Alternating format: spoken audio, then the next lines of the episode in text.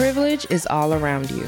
It shows up in your clothes, where you live, the places you frequent, your network capital, and even how you spend your money. It's useless until you recognize it. So it's time to stop feeling guilty and figure out how to use your privilege to make an impact. Welcome to Guilty Privilege.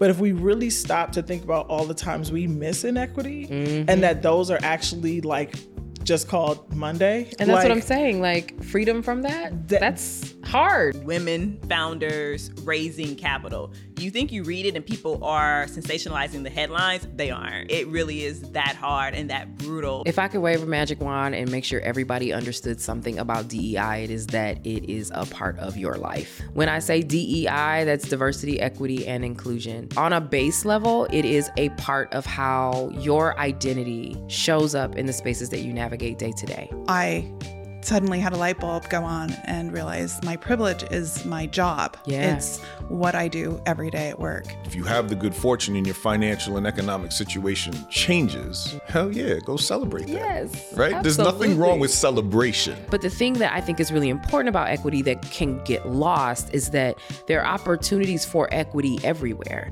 We are looking for equity in treatment, we are looking for equity in pay. That means that when I show up and I don't speak the language, someone is willing to figure out how to make sure I can still communicate because I've still got to get this thing done. giving people access to information and insight on how the country is moving forward. Unfortunately, all of the conversations on what happens to people who haven't been skilled or educated appropriately, those conversations happen in silos. everything is better with equity in mind. it's right. not an add on. Best decisions in our lifetime have Mm-hmm. been made with equity at the forefront. There was a spelling bee coming up. All the kids are eliminated except for me and this other girl. At some point, they run out of words. And they said, We're to give her first and we're to give you second. I realized that they gave her first because she was known for being first. And I decided at that point, I don't want anyone to assign something to me. I want you to give me what I deserve. and I wanted the eye to adjust in that situation that Yeah. people can see,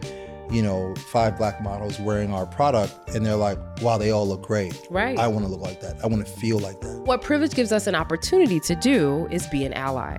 Now, what allyship means is that I am willing to take the privilege that I have, that I've identified, and I'm willing to extend that privilege to someone else. You can turn your privilege into power by impacting the lives of people around you. What you're able to do in terms of being powerful is mentor, is shape someone's opportunity to have access to something. I refuse to feel guilty about all the education that I've gotten. I refuse to feel guilty about my privilege to help BIPOC people. I am unapologetic that I'm able to be placed in these environments and spaces because I'm using it for the greater good. I want to give you permission to learn. I want to give you permission to consider the possibility that there are conversations and topics and elements of your life that could be more equitable, that could be more diverse, that could be more inclusive, and that you haven't considered the possibilities in those spaces, and that through these conversations, you have the opportunity to show up differently because of them.